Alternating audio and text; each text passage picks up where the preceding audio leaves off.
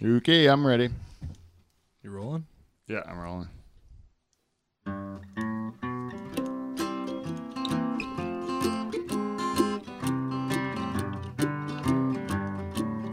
Hey Pete, what's up, chum? What's gotten you looking so glum? Hey Pete, what's going down? It feels like everything's in flames and it's crashing all around. He bought himself a church and he thought he had a plan. But as it turns out, Pete is not the man. A little hard work and a little bit of luck. But no, everything's terrible and no one gives a fuck. Hey Pete, why so sad? What's got you feeling so lonely and mad? Hey Pete, it sounds like you're screwed. I'm watching all the reruns and there's nothing I can do. Well, he's in a situation, he's over his head. He can't fall asleep, tossing, turning in bed. He's digging for answers and coming up with rocks. I'm getting pretty tired of sucking all these cocks. Metaphorically, of course.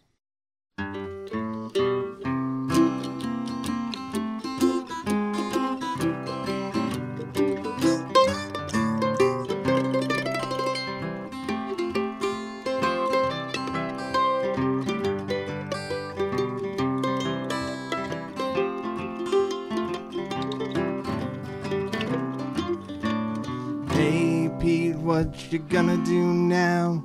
The bills still gotta get paid somehow. I know you're in the shitter and I know you're feeling low. But it's Thursday night in Delhi, so we've got to do a show.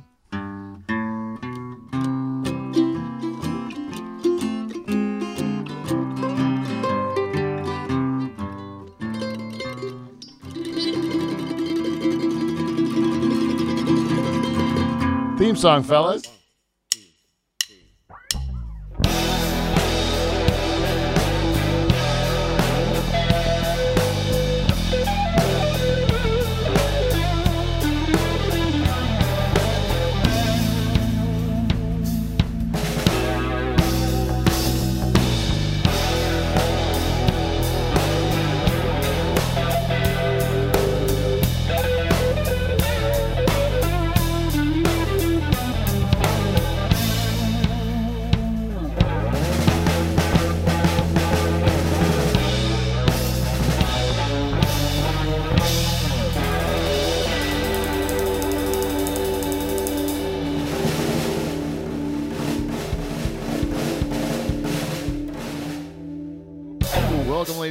Gentlemen, to the Dutch Hall. Hey. We are coming to you in the backstage podcast booth of the Dutch Hall in the bowels of the Spiky Ball Studios in Delhi, Ontario.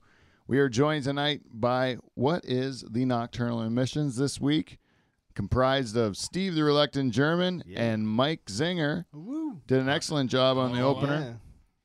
Yeah. And uh, we also have with us our uh, podcast sketch artist and uh, technical support for tonight's show, uh, Jordan Gordfa, everybody. Uh, thank you very much. Yeah, yeah. and I am your host. Oh, that's uh, applause for Jordan.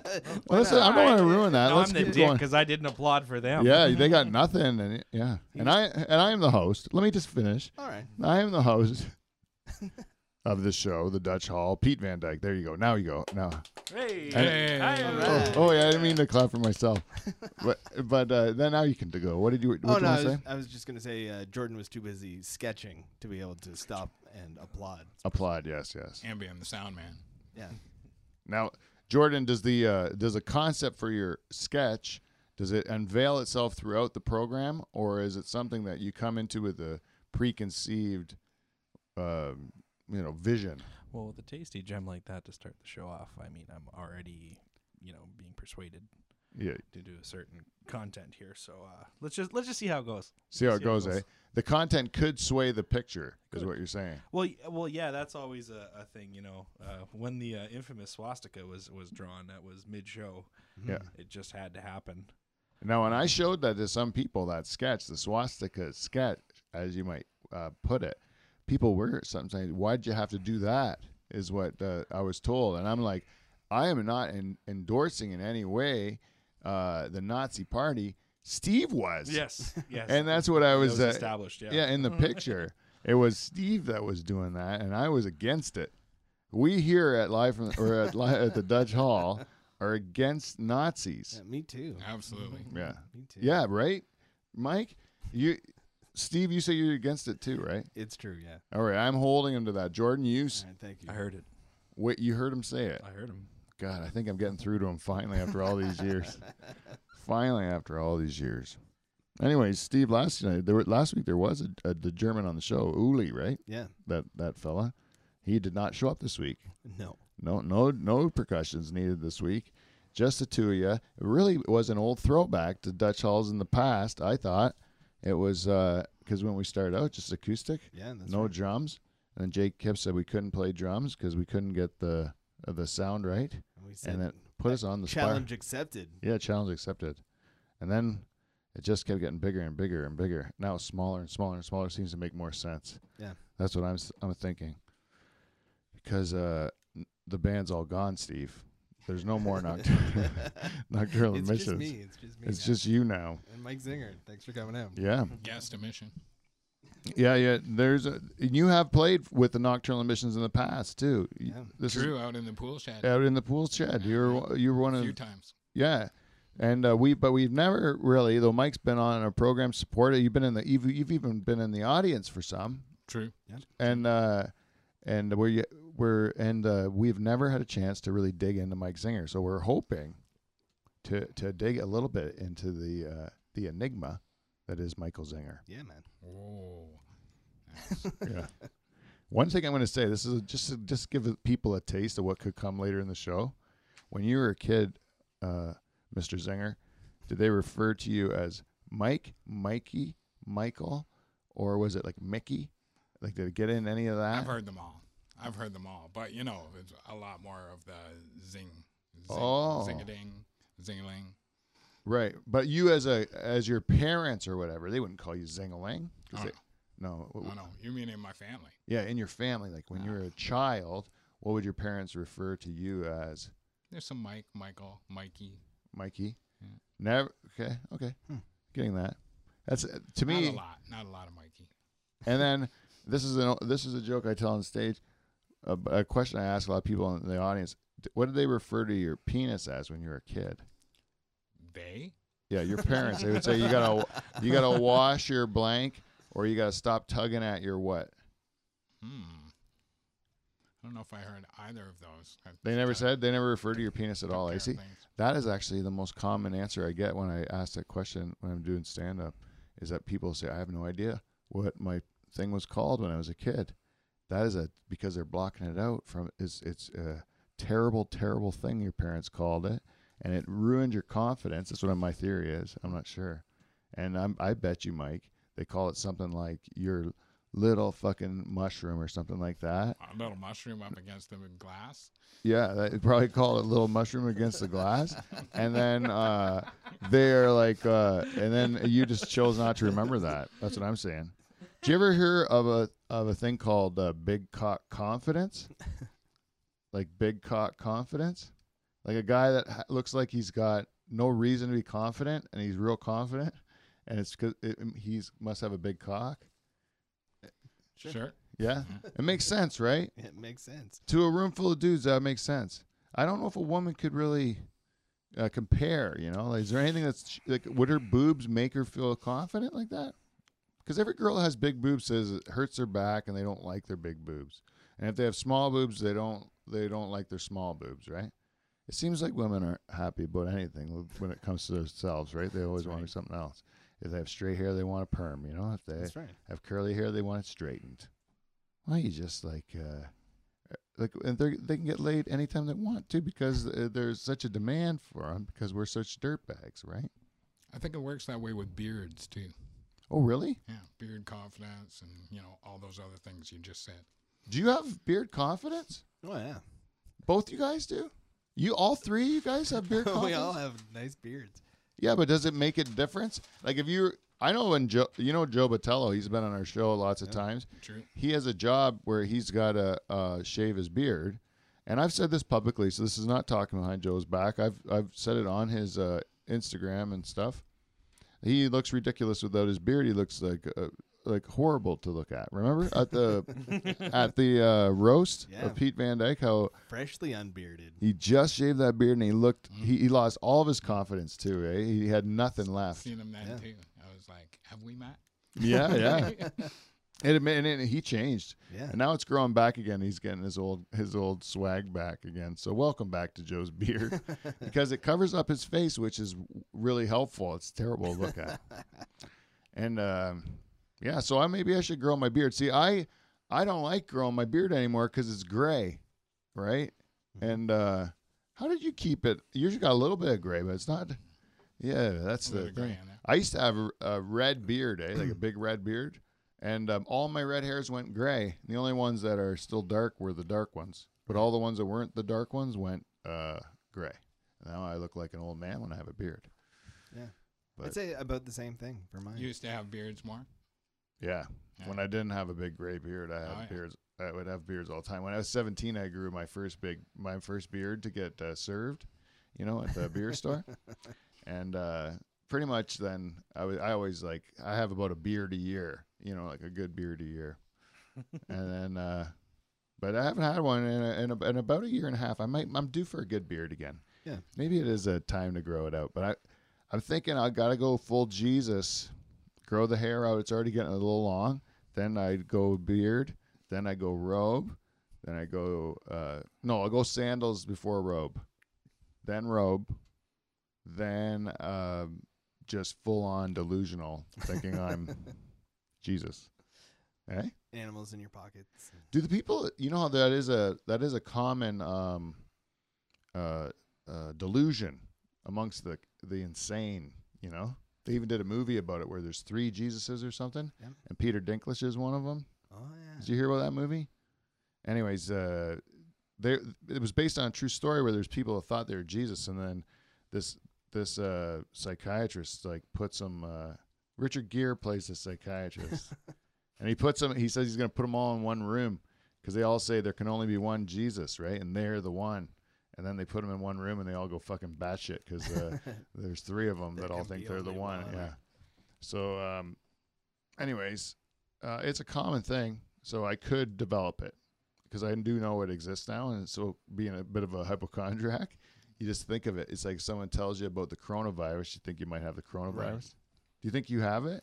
no. No. No. How is it? Get uh, they uh, did we talk about the market crash last time? I don't think so. Because like they're saying it, they're still blaming it on the virus, eh? Yeah. The market crash. I think it's way more than that. Oh, for, for sure it is. Yeah, than one thing. I don't think they can say that the whole market uh, just is infected by one thing. And then if it goes up, it's because Joe Biden had a good night or something. Yeah. Jesus Christ, one thing. Super Tuesday sounds pretty lame. I understand like, that these are people who their business is to know this shit, eh? Mhm. And then they go on the and they talk about it being caused by one singular thing, cause the whole market to to collapse. It doesn't make much sense. There's multiple things happening in the world, and they're all shitty yeah. at this point in time. Absolutely. I really do. You do you guys hope that um, something bad will happen, like a market collapse or a like natural disaster? Like I know you don't really hope it happens, but is there a piece of you that is kind of excited that it might happen in your lifetime? Well, I think every generation thinks that they are the last, right? And I think that's just a human trait. We've been doing it forever. So uh, Yeah, but like once every hundred years, something big fucking happens, right? And so like generally once in your lifetime, you'll have like a big moment. Maybe our big moment's already passed. Maybe 9/11 was the big moment that we lived through, you know, and then hopefully that's it. We'll never have another one. But chances are there'll be another big thing, like a fucking comet hits us or some random thing will happen, right? Yeah. And then uh, I'm saying, is that something that it would be like uh, terrifying to you, or would it be something that is exciting to you? I, I, th- I think if it's a Christ. if it's a giant asteroid coming towards us, there's nothing. Uh, no, like uh, you're do, not gonna. like- I'm just saying, like something bad happening, like a It's a, a, a tor- natural, a natural disaster, Yeah. or like a terrorist act or something. No, not terrorist act. Like I'm saying, like like a tornado, for example. That's an easy one. Like a tornado, there was one in like Nashville, just came out of nowhere and did some real damage, right? And that's terrible and all that. But like I remember there being a tornado around here, and I was fucking pumped as a kid, and I saw it. Like I, uh, you know, like it, was like uh, it's terrifying, but it's like there's adrenaline that rushes through you, and, Sure. and so there's a I'd cer- be excited to see a tornado. right? Yeah, me Mhm. too. And like if it was a hurricane, and we're not gonna have a hurricane here, but you know, if I was somewhere where a hurricane was happening, I wouldn't like uh I wouldn't go out to seek it out. But if it, something like that happened, like a natural disaster or something like that, an earthquake, and you got to be there and experience an earthquake, you know, like I know it's terrifying, but Mhm. there's a piece of me that wants to like be a part of that like disaster. You want to be Bill Paxton out there with Dorothy, is what you're saying. I'm saying it- it's just exciting. It gets your motor running, you know. It's not boring. Dealing with the aftermath would be a different story. Yeah, it's Yeah, awful, absolutely. terrible. But the it, it, maybe it's just the adrenaline of it all. Well, I even think with 9/11, um, you know, one tower goes down, one tower gets hit, one tower gets hit, goes down. You hear about DC and uh, the way it was going, it unfolded like a movie. And Mhm. I was not going to say I was sad when the carnage stopped, but uh, you know, part of me was like, "Oh, is that it?" Like, like it wasn't like they blew up Oh. the whole of New York City and then blew up Los Yeah, yeah, yeah. Angeles or rockets in Armageddon didn't break out Oh yeah, yeah, because it felt like it could at that. yeah. You didn't know that when it was going to end. Yeah, you didn't know where the end of it was. No, I wonder where because there was a lot more planned too that day. They could it could have went further if they didn't shut it down. mm-hmm. But once you uh, tip your hat like they did, you're gonna figure it out. Yeah. It's hard to believe that's like fucking 20 years ago. Yeah, Yeah. it is. Oh my god. yeah, I can't even believe it. You know, like uh, a person that was born when at when that happened is like 19 now. It's drinking, yeah, right? Crazy. Goodness gracious, I'm so old. Th- That's the thing about ol being old is like you you. I still feel like a dumb kid. You know, like I still feel like uh, same as I did when I was young and thinking I had, was going to eventually grow up and be smarter or something, and then I wasn't. I was the same dummy that I was when I was a kid. but now you're older. Yeah, now you just look old, but you're still the same dummy. Like uh, maybe I'm wiser, but I don't know. You're more experienced. You've lived. You've seen some stuff. Like if you never try anything new, you're just gonna make the same fu- same mistakes, or you you don't make any mistakes because you know exactly what's gonna happen. So then you just be safe, right? Yeah. And then your life would be boring. And then uh, to me, that that's what some people think is uh, is what they want. You know, security and like something that's boring and the same all the time. But to me, that's like death. You know, that sounds awful, Yeah. right? Yeah. Like I mean, if you if if like for example, like right now, I don't want to do this show. Um, today I didn't want to do the show, and then Steve wrote the song, this song, and I was like, ah, no, I have to do the show because it was it, it says at the end. It's Thursday night in Delhi, and, and we have to do a show. That, so that was it. yeah, that was it, and it's true. We have to do it because we've always done it. It doesn't make sense to do it this week, but it never made sense to do it. So it doesn't make sense to stop doing it Nope. right? The only thing about it is, that, thing about when you're involved in some sort of an artistic pursuit is that when things go well, um, you feel like vindicated that everyone that told you what you're doing is stupid or all your doubts or whatever, or like yeah, uh, like I had something good happen and it was a worth, it's all been worth it. But then like the next night you do another show and then everything that you gained could be lost, you know, in confidence because it's so bad. You know what I mean? Yeah, man. and then you're back to like just why did I do this in the first place? Because when it goes bad, then you really feel like they're all right, you know. Right. And then uh, I shouldn't have tried this in the first place, you know. David Foster, I saw an interview with him, and he said that on he says on Monday and Tuesday he would let himself, uh, or no, sorry, he would do like on like Sunday, Tuesday, and Thursday he would uh, think he was the greatest thing in the world, you know. And then on like uh, Monday, Wednesday, and Friday, he would think he was a piece of garbage, Right. you know. And then uh, on Saturday, he would just take a day off. He said, Go golfing. yeah, like not think of it at all. And then, uh, but then he would allow himself to be critical of himself on those days, and then allow himself to be kind of like a ego maniac, where he where you think that you deserve to have this sort of success that he's got, right? Yep. Do you think that? Do you think that's true about like musicians and and like uh, people that uh, achieve success in their in their like uh, craft? And, and do you think that they eventually um, that that that hurts them the success of it? Do you know what I mean? Did I trail off on a thought there? Did I No, no. Uh, I did. I trailed Oh. off. It can. It can hurt. Yeah, it can hurt hurt them, right? Like sometimes it's better to like to be struggling Yeah, yeah. than the the art i- is better because of it. You know what I mean? yeah, that's right. Like if you like uh like if a com- like we were talking about this earlier in the day, like if a comedian's talking about being a millionaire, like it's not gonna go over, No, right? So once they are, it's usually it means they're not funny anymore. right. They're they're out of touch. They're Yeah. Now, I think in music though, they like the bravado of success though, right? So it doesn't. I don't know, but the but the, the music does suck if people are happy. it's genre related. You know, you look at a band like Korn or Limp Bizkit or Slipknot back in the nu metal days when I was a kid. These bands were pissed off. They had no money. They're touring. Mm-hmm. They were fucking giving it them all. Then, then when they got their million dollars, it's like, well, how do you write a song about being mad about your, you know, your mom or you know being at home or whatever? Yeah, you're yeah. like literally have millions of dollars. So now they like take a step back and start writing from the perspective of the people. And you know it's a big change, and it's just not the same. Yeah. Yeah. Yeah, you know what? I agree with that. You know, even Rage Against the Machine. You Yeah. know, once they were like successful, then they're like, this, we, we. It's our time. We have to go touring now because the times require us to sing our songs. Like, fuck Right. off. thanks for the three hundred dollar tickets. thanks. Rage No against that. You guys must be so mad about three hundred dollar tickets. Yeah. exactly right. And I remember when I used to like I was uh, grunge was my was my era. Mhm. Uh, not when I was young though. When I was young, it would be like Motley Crue or whatever. There's no no nothing. Uh, that was just bubblegum bullshit because you're a kid, right?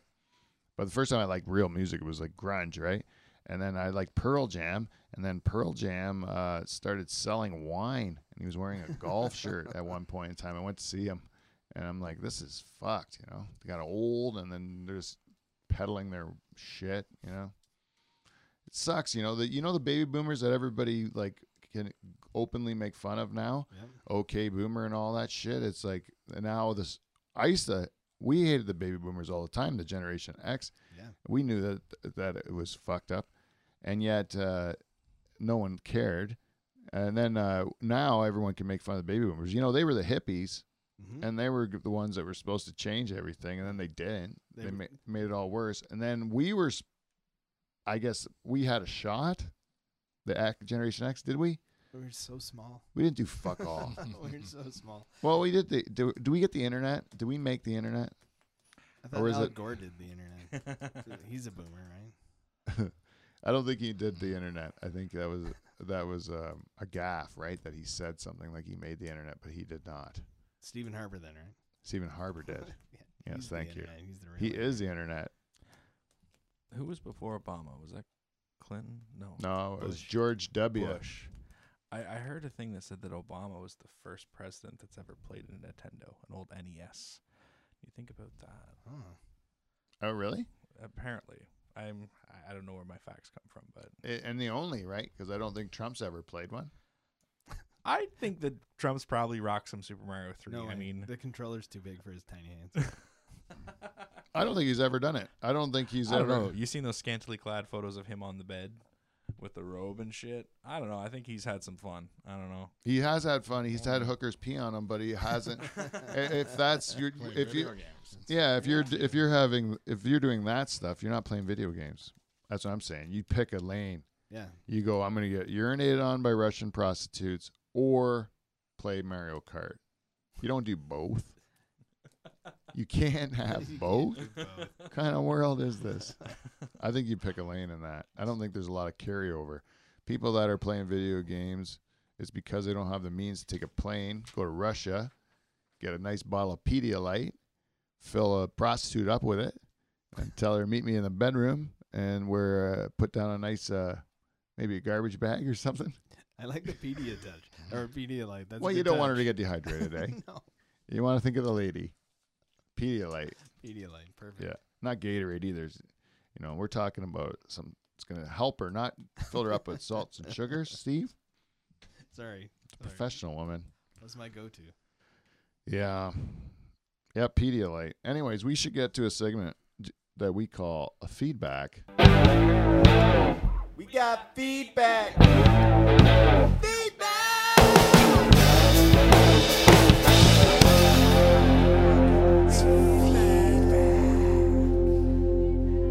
Welcome to Feedback. We got feedback.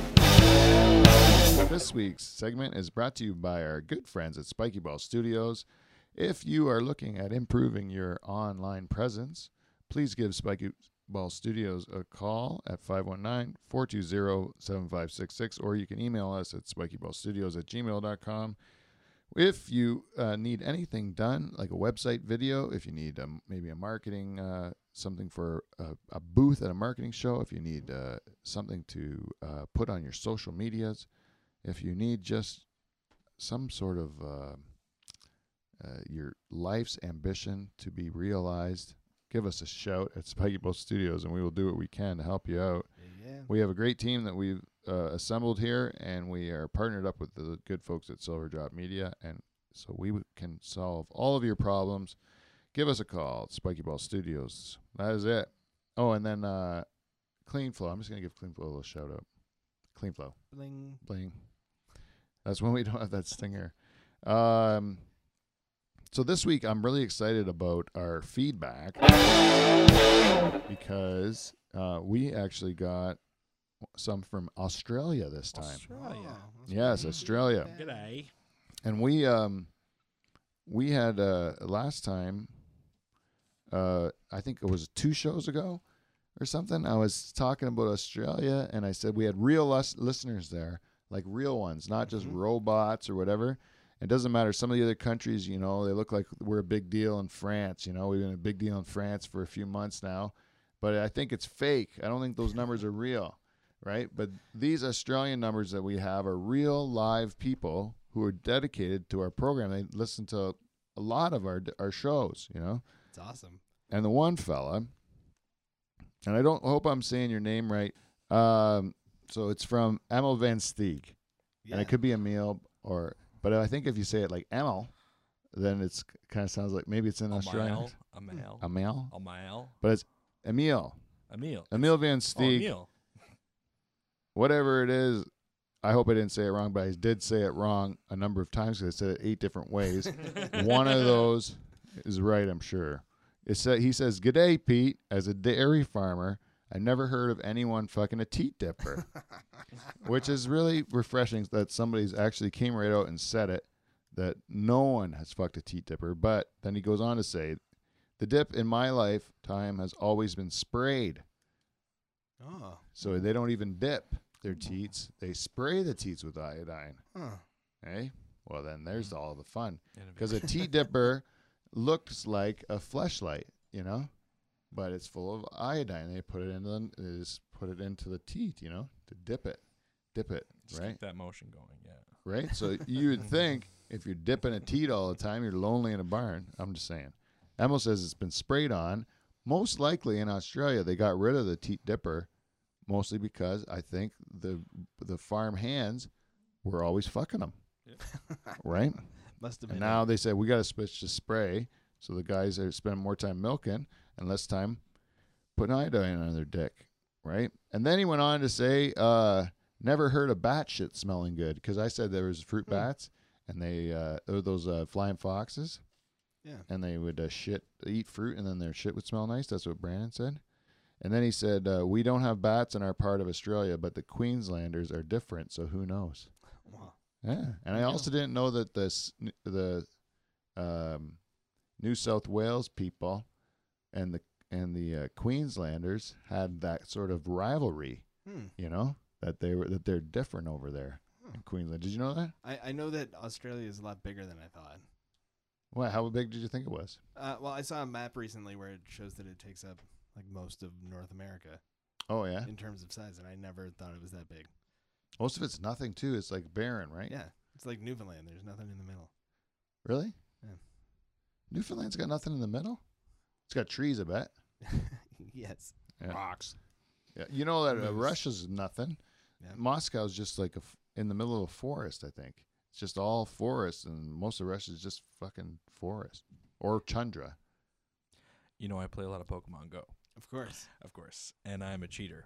Okay, so what I do is I route my uh, my address so that I can play in different countries. And I've noticed when playing in Australia, there really isn't a whole fuck of a lot going on. Same with Honolulu, Hawaii. There's like four roads. That's it. I see people paying four thousand, five thousand dollars, whatever, to go there. It's like four roads. I don't even know. Ridiculous. But Australia, yeah, you're surprised. There's just like a Sydney on the bottom, and not really a whole lot going on. Yeah, it's all like on the uh, the coast. Perimeter. Yeah, because if you go too far into the inside of it, they fucking kill you with all these poisonous everythings. It's fucking wallabies and shit. yeah, Are the- wallabies poisonous? No, actually, wallabies probably are the most innocent animal. I probably got that wrong. Oh wrong. yeah. Aw. I saw this marsupial um, f- wolf f- uh, that's extinct. Right, it, the last one died in the uh, 30s, Hmm. and they had this rare footage of it, and they showed this wolf, a marsupial wolf, uh, that was an Australian animal. It was pretty cool looking. Crazy. Yeah, Wow. Had a pouch and everything. yeah, that's how that, that- that's why they call them. For some reason, that whole fucking continent's got pouches on it. right, everything's got a pouch. A lot of drug dealers. Yeah. You think those that's why those animals have it? They're they're dealing to the the aboriginals probably because they're more in touch with Well, don't- nature. Don't they have like weird like roots and shit that they can just chew on and get fucked up? Like, I remember you, when you watch ever- like border security and stuff. You see these weird drugs that like I've never seen before. Like some of the guys got a big fucking root and is like, "Oh, that's drugs." I'm like, "That's a fucking root, Root. man. I don't know. What are you gonna do with that?" Wow. it's like the first time I saw fentanyl. I was uh, at a bar DJing and uh, somebody came up and they were selling it to somebody and they pulls out his coat. He's like, "Yeah, look at this." I'm like, "What the fuck are those patches? Those look like you like like like bandages you put on." Cool. Like, no, that's uh, fentanyl. I'm like, what the fuck is that? What do you do with that? They're like, oh, you can cut it up, you can shoot it. I'm like, yeah, you can get that shit away from me. Yeah. That was like 10, 12 years ago, and now Yeah. here here we are. Fentanyl is a thing. I just saw a guy with some patches and whatever he was selling them for like fifty bucks a patch. I'm like, Eh. Jesus, you really roped some people into some stupid shit. Yeah, those We are were expensive band-aids. We yeah, were, really. yeah, we were uh, putting on this comedy show recently, and then we were in the parking lot leaving after, and uh, the police came in and uh, there was this one girl selling that stuff, and then they were trying to uh, arrest her, and then uh, it seemed like she was uh, like in handcuffs and shit. Or like somehow was restrained, but then they just kept telling her not to resist, and then like kicking her as hard as they could, like in Punching her as hard as they and punching her in her Wow. ribs and stuff like that. And uh, it was brutal to watch. And we were like, "Shouldn't we go help her?" I'm like, "Well, those are the police. 'cause they were in Yeah, plain clothes." Fuck are you gonna- Yeah, Yeah, so they, but it was like, uh, it was awful, man. But they're serious business, I guess, uh, uh, about that shit because it kills so many people. And Yeah. everyone's always going in and out of the hospitals.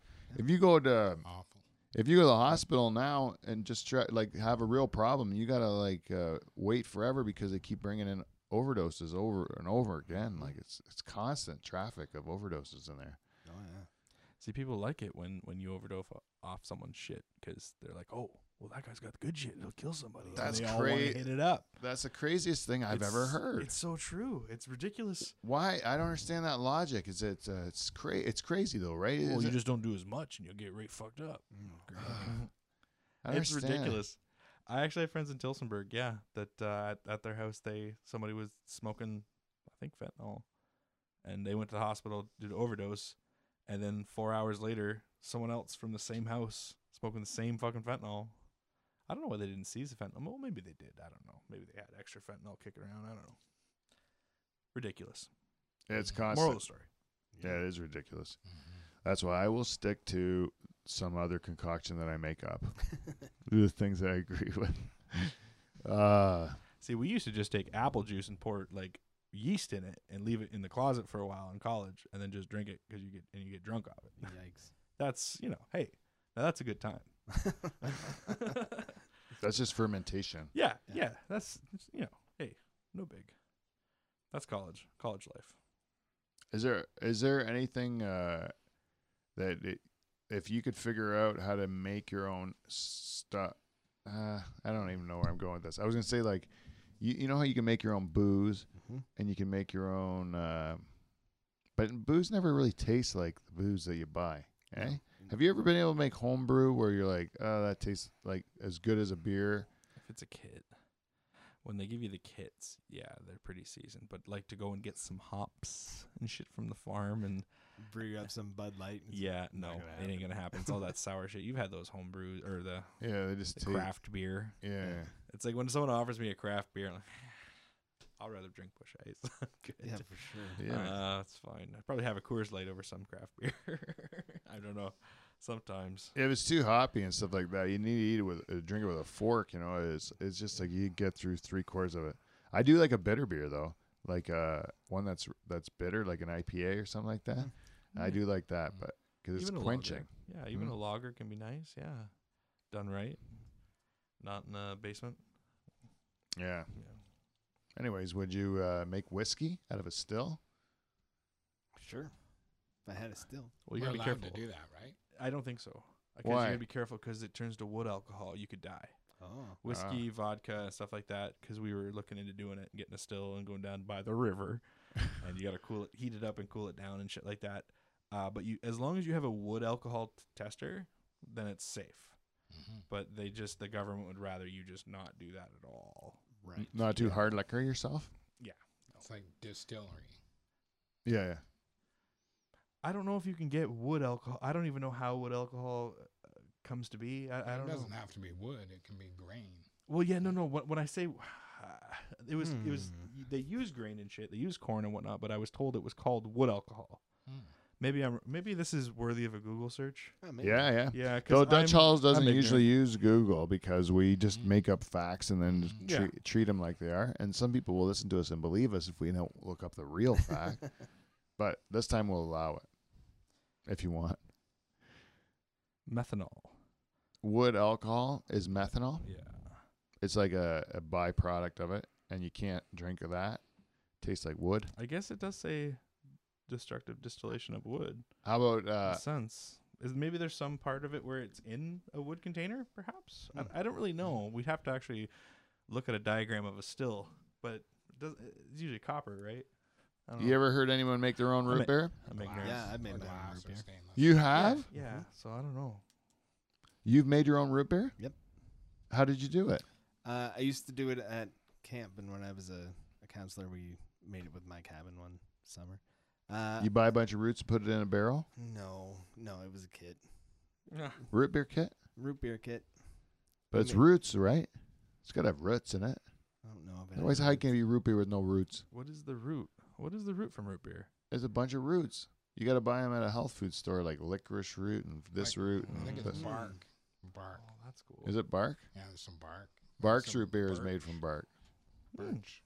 I don't know. You can look Google that too. I don't know shit about that. I know when I was a kid, my neighbor made sarsaparilla, Mm. and then she came over and let me try it. It was good. That's all I know, and I've been thinking of it ever since. But I never heard of a person that did it. But you did it at camp, Mm. and there was a kit for it. Eh, not as exciting. There's a barrel and a bunch of roots. yeah, there was no barrel. Did you guys see any of those in Jamaica? The root drinks. When No. They're famous for it. I had the one. Uh, I had the uh, Campari, uh, but that's a that they drink it there in Jamaica. Uh, it's made from a bunch of bitter roots and it's Mhm. pink, you Mhm. know. Uh, but that's Italian. It, but they they drink it in Jamaica a lot. It's supposed to make your dick hard, Mm. Oh, and they have it with Jamaican rum. It's called Cersei, Cersei. and then you mix that, and then the rum's supposed to uh, get you drunk, and then the other stuff's supposed to get you like hard. So every time you order one of those drinks, they would like uh, they make fun of you because they know what you're up to. hey, the one time I ordered a Jamaican ramen, and the guy goes, "Where?" No, no, he. I ordered a Cersei, and he goes, "Where we keep the Campari for this white boy?" That's what they said. They didn't think I knew. Uh, Like I'm, they're right in front of me. They're like, "Yes, sir." Like like uh, they're being polite, and then in front of me, they think they're talking like patois or something. But it's like that's easily understandable. That Yeah. you just. Anyway, I think that's funny. for sure. Um. Anyway, I want to say to Emil Versteeg, thank you very much for the feedback. And that was uh, that's awesome to see. Like we, I believed we had a listener in Australia for uh, quite some time. Then we got uh, some messages on social media from them. Now we have an actual like piece of feedback. Next thing you know, we're all off to Australia, and we're gonna be the biggest sensation in Australia since uh, rabbits. Oh, Oh. Yeah. wow. That was a big sensation. It's a long Rabbits. ago. Nothing better than rabbits, eh? Huh? That's their logo. We've got nothing better than rabbits. and a kangaroo. They Nope. said when the when uh, the first settlers went over to Australia, the cats and like the pets that they brought over just decimated all the the, all the natural the stuff that was natural of that area What wasn't his? uh, It was a prison island. and the diseases too. Yeah, that was like a prison for England. Yeah, for England. Yeah. Yeah, so it's pretty sketchy there, from what I've heard. I, I- I, You never been? oh no, but I've had a lot of friends that actually went and planted trees down there. They talk about Nimbin a lot. Apparently, Nimberland is like Hmm. the pot capital of Australia, Hmm. And you can buy weed in alleys and shit. And yeah, and there's like a pot museum and shit. They, eh, it sounds like a good time. I don't know. They got good milk there, from what I hear. Sweet. Good dairy farms in uh, New South Wales. Anyways, thank you very much. And if you would like to give us some feedback, do it at uh, live from the Dutch Hall at gmail.com, or you can just do the, the Dutch Hall at gmail.com. Turns out we have both of those things. And uh, you can also go on social media Instagram, Twitter, and Facebook, and all that shit. We are Dutch Hall or uh, live from the Dutch Hall. You can find us there. Um, so that is it for feedback. We're uh, just wanted to talk. There's one thing I wanted to talk about with Steve pre-show. We were talking about guns, and uh, I really wanted to have. I fa- I I would have put money on it that Steve the Reluctant German had never fired a, a gun in his life. I thought Zinger probably had done it because you look like you grew up on a farm or something like that. Did you? Oh yeah. Yeah. Okay, and then uh, and Jordan just seems like firearms were a piece of your life. 'cause- No, not even actually. Just recently, my father-in-law. uh, Well, they were all out shooting guns, and I kind of was. and that was your first time. Yeah, they gave me the woman's shotgun, and I shot that, and I thought that was a quite a wallop, as uh, Neil would say. Yeah. And uh, then they gave me a, I guess a bigger gauge. Then they went in the house and got a big shotgun, and I ended up yeah taking a few steps back. There's a lot of power, a lot of wallop. Just Yeah, saying. yeah, a lot you of wallop. Now, so well, that's that's a sh- surprise. I would have thought that you were like you were brandishing weapons. Your life seems like Grand Theft Auto to me. No. And a lot of then, uh. You have a lot of stories though. yeah. And You say then uh, words like gat. You say, but Steve, Steve on the other hand, Steve doesn't seem like he's out there. If you're if Steve's firing weapons, it's because he's hiding them in his black trench coat and going into his high school to make things right. That's right. But but you have fired a gun. You told me before the show, yeah, it's true. and I just need to hear the whole the whole story. I want to hear it fresh on the air. A situation where a weapon and Steve come together, and you fire a weapon. All right, you ready? Uh, Yeah. I was uh, 18 years old. I was at a buddy's cottage, and uh, his dad uh, woke us up every morning by uh, firing rounds off uh, his shotgun right outside our our windows. Wow. And uh, yeah, it was it was So- awesome. And then uh, one morning, uh, I woke up and I was like, "Can I shoot your gun?" And he was like, "Yeah, sure, why not?" So he he pointed me at like a log that was near the shore at the at the lake, and I I aimed for it and was off like way off like meters, and I just shot it straight across the lake into the woods. And he was like, "Oh my god, like you could have." Killed somebody like I told you to aim for the log in the water. It's like what? What the fuck? I've never shot a gun. I don't, I don't know how to aim it, but it was a shotgun. And then uh, never again. Never again. Did it hurt? How was the wallop? Yeah, it wasn't. It wasn't too bad. Maybe it was the lady's gun. Could have been. Didn't wallop you? Um, It looked like you put like little double A batteries in it. Like it's just little pop, little, just little guys. yeah, no, I didn't get to load it. I just got to shoot it, hold it. And shoot I had it. a bad experience with guns every single time I shot one, except for when I went skeet shooting one time with Jason Riders. Oh, that sounds fun. Yeah, it was the best. It was actually really fun. We did it where you had uh they threw the ski they they threw this the the whatever the skeet or whatever, and then the first guy had to shoot it, and if he missed, then the next guy would sh- try to hit it before it hit the ground, and if he shot it, then that guy's out. You know what I mean? Mm-hmm. and it would so it was that was the game we played. It was super fun. That's the only positive experience I had with a gun in my life. It was that, uh, but every other time was uh, was ju- I just ended up hurting myself, you know, because uh, they were terrible, terrible experiences. One time I found a shotgun shell on the uh, when I was waiting for the bus. You know, it was in the ditch uh, at my farm or whatever. I found a live shotgun shell, and I brought it to school. Just kept in my pocket, you know. And then uh, I was playing with it on the bus, and the bus on the way home already. I was like, I bought, brought it out at every recess, the live shotgun shell, threw it around, Ah, the 80s. Show and tell.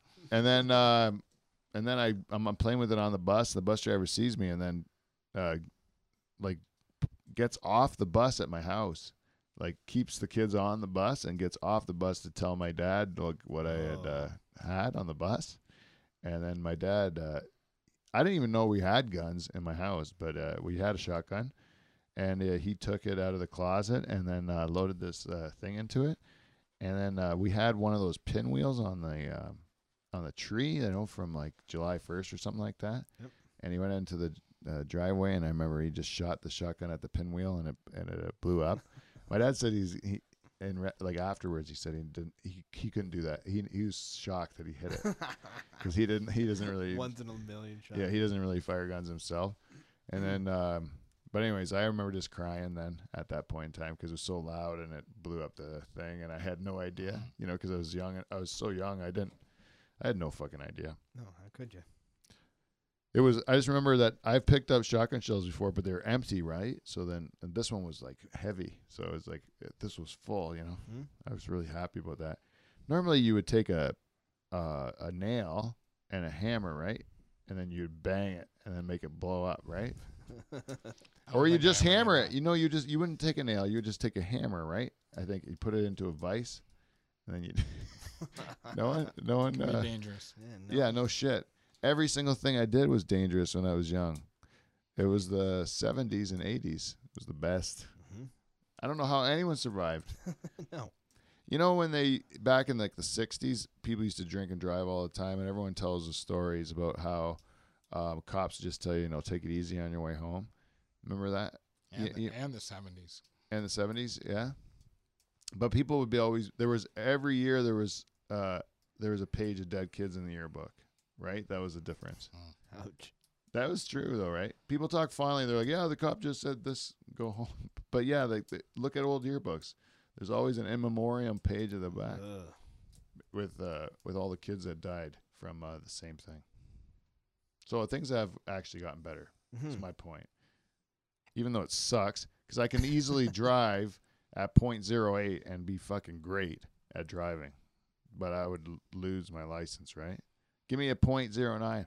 I could drive at 1.257 three. That's what I mean. Dave Charters said you should have a graduated license where they give you uh, booze like Johnny Fever on WKRP, and then uh, they test your ability to drive as you get more drunk. And then if you can drive drunk, then you get a drunk license, right? So that no big deal. I don't get an impaired unless my alcohol is like 2.75 because I'm such a good drunk driver, right? But some other like lady who's just terrible, can't hold her booze or whatever, that girl can't. She's maybe point zero four. Would it be like a bragging right, like at a bar? Like, oh, I got a, I got a Yeah. point eight license For sure. Well, fuck you. I got a. Yeah, I got a 2.7. yeah. I'm the best drunk driver ever. He's getting laid. Bartender, another drink. Yeah. I got a license for it. Turns out I'm the best at driving when I'm blacked out. I'm thinking about it. Turns out when I went to Jamaica with Steve, uh, that um, that I, I uh, this uh, girl that came with us brought a funnel, and then I funneled beers one day, and then uh, forgot that day completely, and then my wife had to go out to a um, the uh, luxury restaurant or whatever, the fancy schmancy restaurant. the restaurant French that day, place. The French place. uh, by herself, little Mhm. table for one, because uh, Pete's having a little nappy poo. Eh? You ever do something like that? well, my wife's reaction. Well, one time I went with some friends down to Niagara Falls, and we were going down to uh, the Palisade to play the bowl, bowl after the casino. I was pretty dickered up. I'm not gonna lie. I was hanging out the cab window, high fiving people down Lundy's Lane, and the cabbie was surprisingly cool with it because I don't know. It was just kind of a really. It was funny. It was a lot of fun. But anyways, when I got home, I was so drunk that I couldn't take my shoes off, and it was the first time my wife's ever seen me that drunk. And I laid on the bed, and she was talking about going to get a suppository for me. Oh. Uh, I gra- I think a Gravol suppository or something like that, and because she's a nurse, right? She thought that that's the best method at this point. And uh, I just ate a Wendy's uh, ba- baconator and just went to, just went to sleep. Goodness. Just Uh, give me that baconator. And then when you went to sleep, she shoved a suppository in your ass. I Uh, bet. she did. She was very gentle. You know, Uh, nurse. uh, nurse's hand. Yeah. yeah, nurses are nurses are good uh, ladies. Is my opinion. Yeah, she's a good woman. Yeah, they're good to marry, get married to, and the and the worst people to get married to are hairdressers. That's what uh, I heard. A very good, uh, very uh, good friend of the show gave me that advice. He says, if you're looking for a wife, go for a nurse.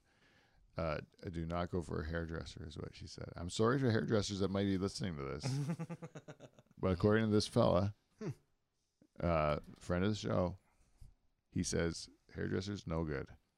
so recently we had a bat in the house. You Oh, ch- change the subject. Does this have something to do with a hairdresser? No, it has something to do with overreacting. A of nurse? Wait, did you say gat? A, a, a- a bat. Oh, bat. Okay, so an, you're oh, okay. Okay, your wife's a nurse, and there's So a bat in the house. This bat, although was hibernating, so it just was come crawling out. Now, earlier in the year, maybe three months ago, we did have a bat flying in the house, and we thought that it went back up the hole of the, of the register after you know, but I don't believe it did. I think it hid somewhere and hibernated.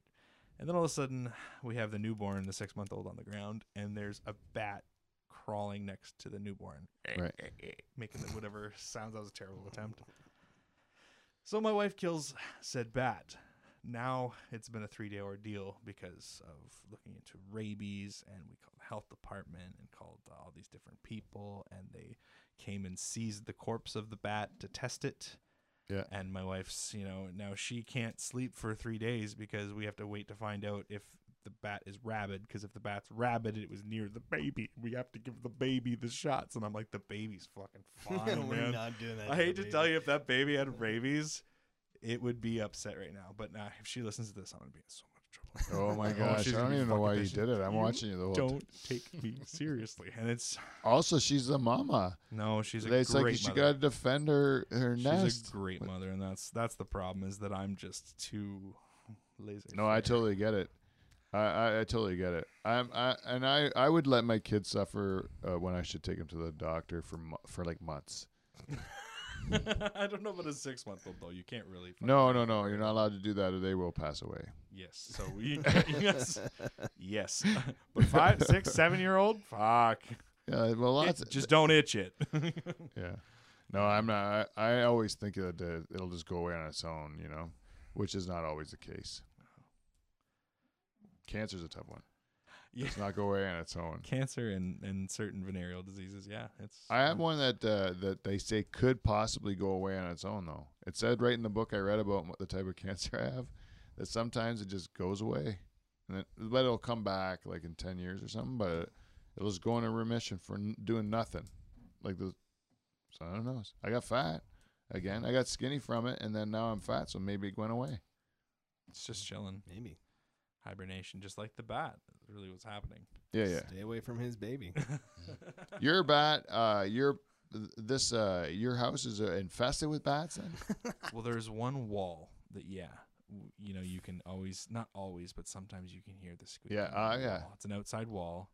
Now, the, there was this uh, ceiling vent we had. So obviously they put in the venting. My house was made in the 60s, but they did all baseboard heating. So they put in all these air ducts and vents and shit later. So because they did that, it's just not plumbed the right way, if you will. there's a little there's some cracks and stuff from the yeah, yeah, it's You know, we uh, we got our house bat proofed one time because we had them all in our walls and stuff. And uh, all they do is they like put a the bats would come out every night to feed or whatever, and you could see where they come out, and then they would uh, put like a, a door so Yeah. that they could leave, but they couldn't come back in. Exit only. Yeah, Yeah, and they would just have to go and fend somewhere else. yeah. And it's funny because recently I was driving through a neighborhood and I saw someone had a bat box and they literally spray painted the Batman logo on it. I thought that was so fucking cool. I would rock a bat box. That would be awesome. Bat boxes are cool too because Yeah. the bats are good to have around at night to Yeah. get for mosquitoes and mm-hmm. stuff. Absolutely. I don't. I don't dislike bats. So we did get the results today, and no, the bat was not rabid. Oh no, Oh. But apparently there, yeah, there is issues with killing a bat in your house. You know, you can possibly get six months in jail for doing something like that. It's, what? Really? Because bats Wow. are kind of somewhat like protected. Hmm. So you can't fuck with the bat. You really can't fuck with the bat. You're supposed to take it out humanely, but it's like there's still that like, quick Ned, grab the gun. He's coming right for us. I mean, you know, like it was near the baby. I fucking killed it. You know what I mean? So That is the weirdest thing I ever heard of. That you can't kill a bat. Uh, They're Yeah, protected, eh? You gotta like capture it and humanely release it. What about a raccoon? Can you drown it? Oh, I don't know about coons. How about a Can deer? you? You get a raccoon on my back porch. Mama just scared off with a broom. No, I'm pretty sure you can't. I'm pretty sure you can't murder any animals because I watch the news in the morning, and there it's from the city, and uh, in the city there they always when they when someone gets caught like uh, killing like a raccoon or a, a skunk or something like that, uh, they call PETA, and the news the news ladies cry, and it's a real upsetting ordeal. And then, Are they really aggressive though? Huh? Are raccoons really aggressive? Is they really raccoon attacks? Like, does anyone? You don't have to like I'm telling you, Jordan, you are 100% right in saying you do not have to harm the raccoon in any way shape or form. Why and nor should you. Mhm. But I'm just saying from my perspective cuz I grew up on a farm, um, it, it never occurred to us to not kill them, you know, cuz they were pests, right? That would like a like a groundhog, right? Um, Charters hit one with on the head with a ball peen hammer. What? Holy Yeah, it was his job. It was his job when he worked A on his uncle's farm. No, a, a, a Groundhog? groundhog. Wow. Ball peen hammer. Yeah. Whack a mole for real. Oh, Yeah, shit. he had it on his farm. All he was out cultivating, and then he uh, and his uncle said, "If you see a, if you see a raccoon or you see a groundhog, you got to kill it." So that's how he had to do it. Because groundhogs will fuck your, they'll eat your vegetables. You ever watch uh, Bugs Bunny? I have. That some bitch always eating the vegetables, right? Same sort of thing. You got to protect what you're trying to make a living at. Mm. So, like a mouse, a rat, can you kill that if it's in your house? Uh, yes, because mouse traps and shit. Yeah, that's fine. That's a, a vermin, if you will. But they don't have bat traps. No, you have to pay like A so, so many thousand dollars to have your house bat proofed. I mean, I, I had a bat in the church, eh? Uh, and then uh, yeah, just I f- I just uh, freaked out, and then I opened the doors, and then I just kind of just kept like shutting doors and like cornering it until it had to go out the door, mhm. and then it just flew out the door. So I thought, but it didn't fly out no, the door. that's that's what I'm trying to tell my wife. This situation was. Yeah, it didn't fly out the door. It just flew behind a couch and died actually. Oh, well, lucky you. Uh, or maybe it was asleep, but uh, I gave it to Shazma. He took it home. The the corpse. Yeah, it was like mummified. It was like dried by the time we found it behind the Well, that was couch. kind of cool. Yeah, but- it was all dried out. But I didn't do that to it. It died on its own. I'm not going to get any trouble for that. I didn't just coax it into this. room. And I wouldn't really, to be, uh, but I, in my ha- lifetime, I got to tell you, I have killed a couple bats before with a tennis racket or uh, uh, mostly a broom and a shovel. I'm a bitch when it comes to bats, man. That shit's flying. You can catch rela- uh, live release that bat. Yeah, Yeah, you can. You can easily. with a br- with a Easily. blanket. Blanket. Yeah, blanket. Yeah, you know Even a it's bag, a garbage bag or something. yeah. Yeah, again, I'm not saying this is all from my youth when I Right. don't know any better. Yeah, and then you just do that stuff. This way, I just ushered it out. I was my goal is to usher it out the door. I'm a man of peace now. I'm just saying, I come, came, I grew up in that, and like where it was vo- violent, you know, more was more violent days. Things are better now. You know, kids are nice to each other now and stuff, and it's all like uh, it is. A lot of things are better. Yeah. You know. Me, me as well, Pete. I grew up on a farm and, you know, go out hunting and, Yeah, yeah. you know, all that. It was just in lots gr- guns. And then, uh, but now I'm like 25 year vegetarian. Yeah, yeah. I have a live mouse trap. I catch mice at our house and let them all go in the same location, Oh, yeah. about a kilometer from our house. oh, yeah. Do uh, they find their way back? You think? No way. It's No? way too far. You think so? for a mouse. Yeah. Maybe a couple of kilometers. Yeah. Yeah. I know my grandfather used to always live catch the squirrels in this area and then take them down to the cemetery, like 3K down the road. And it always, you know, just always have this endless supply. I always thought to myself, I'm like, 3K really isn't that far for an animal. But you, you didn't have to do it over one day. I mean, you can spend five days. I don't know. That's why you gotta like spray paint them. Yeah, the tail. Yeah, Yeah, yeah. and then you know know 'em. if they come back, tag it, mark it. Yeah. and then you know if they come back, and then you have to come up with a different plan. Right. Then you do that plan, and it goes away. It's fine.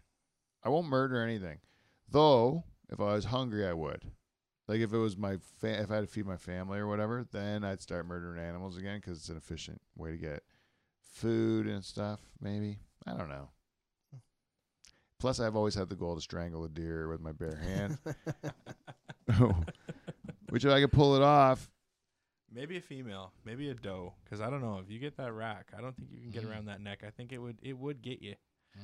but a doe, Yeah. Maybe a Well, doe. well, I'm not going to get the best in the uh, of the deer. I'm going to have to get who's ever lagging behind. Maybe someone with a bad leg. a child, Yeah, baby. New baby, Newborn deer. yes, it's still wet. I'm with still like it's- amniotic fluid. That's na- Stood up. yeah, that's Pete's got it nature's in way.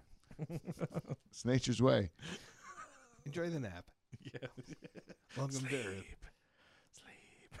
You know, most of the time too, uh, humans are hunter gatherers, right? Uh, historically, and uh, most of the time, uh, the hunters got nothing, eh? Yeah. And the gatherers really kept everyone alive, and the the hunters would just be the ones be like go out and every once in a while they get something and make a big deal of it and everyone eats a lot for a few days and then nothing forever uh, while they just gather right Yeah. most of gathering is really what keeps people alive hunting is mo- just keep people occupied happy that's what i think There you go. because we don't have the right teeth for it A lot of vegetables in Norfolk County. yeah you can stay alive around here Yeah. But I think in an apocalypse situation, probably those farmers aren't putting as much in because you can't sell it. That's right. Hmm. I'm reading Animal Farm now. Have you guys read it? No, I haven't. It's Have you read Animal Farm? It's a pretty easy read. It's a, s- it's a short. Uh, it's a little book. It's like 94 pages. Yeah, it's not a very long book. But it's pretty. It's it's pretty ap- applicable to today. But it's basically saying like you know how like uh, it, the animals get together and you're like on a farm, and then the farm is like um, got like hundred acres on the farm, right? And then the um, you got hundred acres on the farm, and like the animals are like say like you know what. Like this farmer's taking all our milk and he's selling the milk and he's uh, he's taking the eggs from the chickens and he's selling the eggs, and then uh, he's uh, if we were just like making milk for our kids, we wouldn't have to make nearly as much milk. You know, we could uh, if if we use this hundred acres just for us animals to live on this hundred acres, we wouldn't have to do nearly as much because we wouldn't be servicing the need of the farmer. You know, we would just be like servicing what we need to live.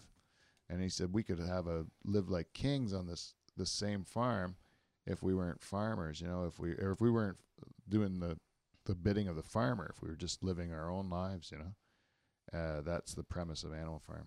So it's pretty uh, apropos to today that For sure. Mm. everybody is uh, working for the one percent or whatever. Really, it's I think that's the the translation. I used to work when I worked at the bank. I would make them millions of dollars, and then they would give me like a f- small fraction of that back. You know, but the amount you make them is way more than the amount that you get. You know what I mean? Yeah, I do cost savings at work, and uh, I'm over two hundred thousand dollars in cost savings. And I'll tell you right now, I don't make two hundred thousand dollars. No, right? Uh, So it's like it's uh, after a while, you know, like it, uh, it becomes like that where it's not doesn't make sense anymore. And if the animals, uh, I, I think, are going to uprise. I haven't finished the book yet, but I think the animals are going to uprise. Right. And I think in around, I think the same could happen around in the world when it gets to be a point where people just are sick of. There's too many too many people that don't have enough, and there's the people that have enough have way too much. Then eventually, there's going to have to be something that corrects it. Don't you think? Don't you think?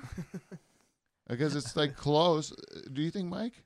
Mm. Like it seems like it has to eventually. People just say, "I don't get it anymore." Like it just it's not doesn't make sense for me. Like eve- there's always people like me. Like it happened to me. I did it like where I couldn't do it anymore, so I stopped doing it Mhm. because it didn't make sense. But like eventually there'll be more more and more people that do that because it'll be they'll keep taking advantage until it's not worth it, and then they'll then you'll stop, right? Right. We can only hope. Yeah, yeah. That's what makes me most interested in in Mike, which we're not gonna have enough time to dig too deep into Mike tonight. Mike Zinger, though. rapid facts. But one thing I admire most about Mike Zinger is because I don't think I don't imagine, Mike. Have you ever had a like a regular job Oh, uh, not in a while. in a, wa- a long time? Yeah. Like, did you have a prison job like me? Like where it was like, a, would you sell insurance or something like cr- crappy, like or Mm. Years ago, in another lifetime, uh, in a factory. factory work? hmm Oh, really? Yeah. So you did the thing where you were, and then what made you wise up?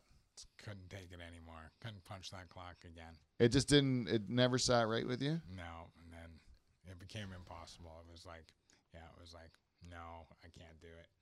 And then once you step away, then you can't Yeah. imagine ever going back, right? Yeah, I took a uh, took a little time off. Took a little time off and uh, did some touring. Did some touring. Lived in a Volkswagen van for a while. And And then figure. Uh, and so, so it was. Uh, how old were you when this happened? mm, like mid twenties, mid twenties. So you knew right away, though. You knew pretty early then that Yeah. it wasn't for you. Yeah, and then then I was had took a leave of absence actually Oh, really? from my job. Yeah, they talked me into not quitting, Right, right, right. and then uh, it was like a six month leave of absence or something like that. And I was in Boulder, Colorado when the six months came up. Yeah, Oh, I'm not gonna make it back in. yeah, yeah. That's a good place not to to make your decision though. Mhm. That makes it easy. That place, I love Boulder, man. That Yeah, place beautiful. is cool. Yeah. Beautiful. That was in the '90s. Oh, that's even better to go back to the nineties. yeah, man. um, that's it, folks. That's an hour. Boom. But we don't have enough. Michael, you have to come back. Let's talk to you again Sure. because we didn't have a chance to dig into it. We know about as much about you as we know about Steve. All right. So that means Mike's going to have to come back. To all you people listening at this point in the show, I would hope that you could come back too next week. We will be the same place you've always found us at Live from the Dutch Hall. But we're not as live anymore, so we are just the Dutch Hall. If you'd like to give us feedback, you can do that. You know how to do it. It's on social medias or at live from the Dutch Hall at gmail.com or at the Dutch Hall at gmail.com. Those are the ways to do it. If you're looking for any help with your uh, audio video needs, we have it here at Spiky Ball Studios. So you can give us a, email at spikyballstudios at gmail.com and ask us. We can probably do it for you. Yeah, yeah. And that's it for our show. So until next week, we will see you, NT. See you next time.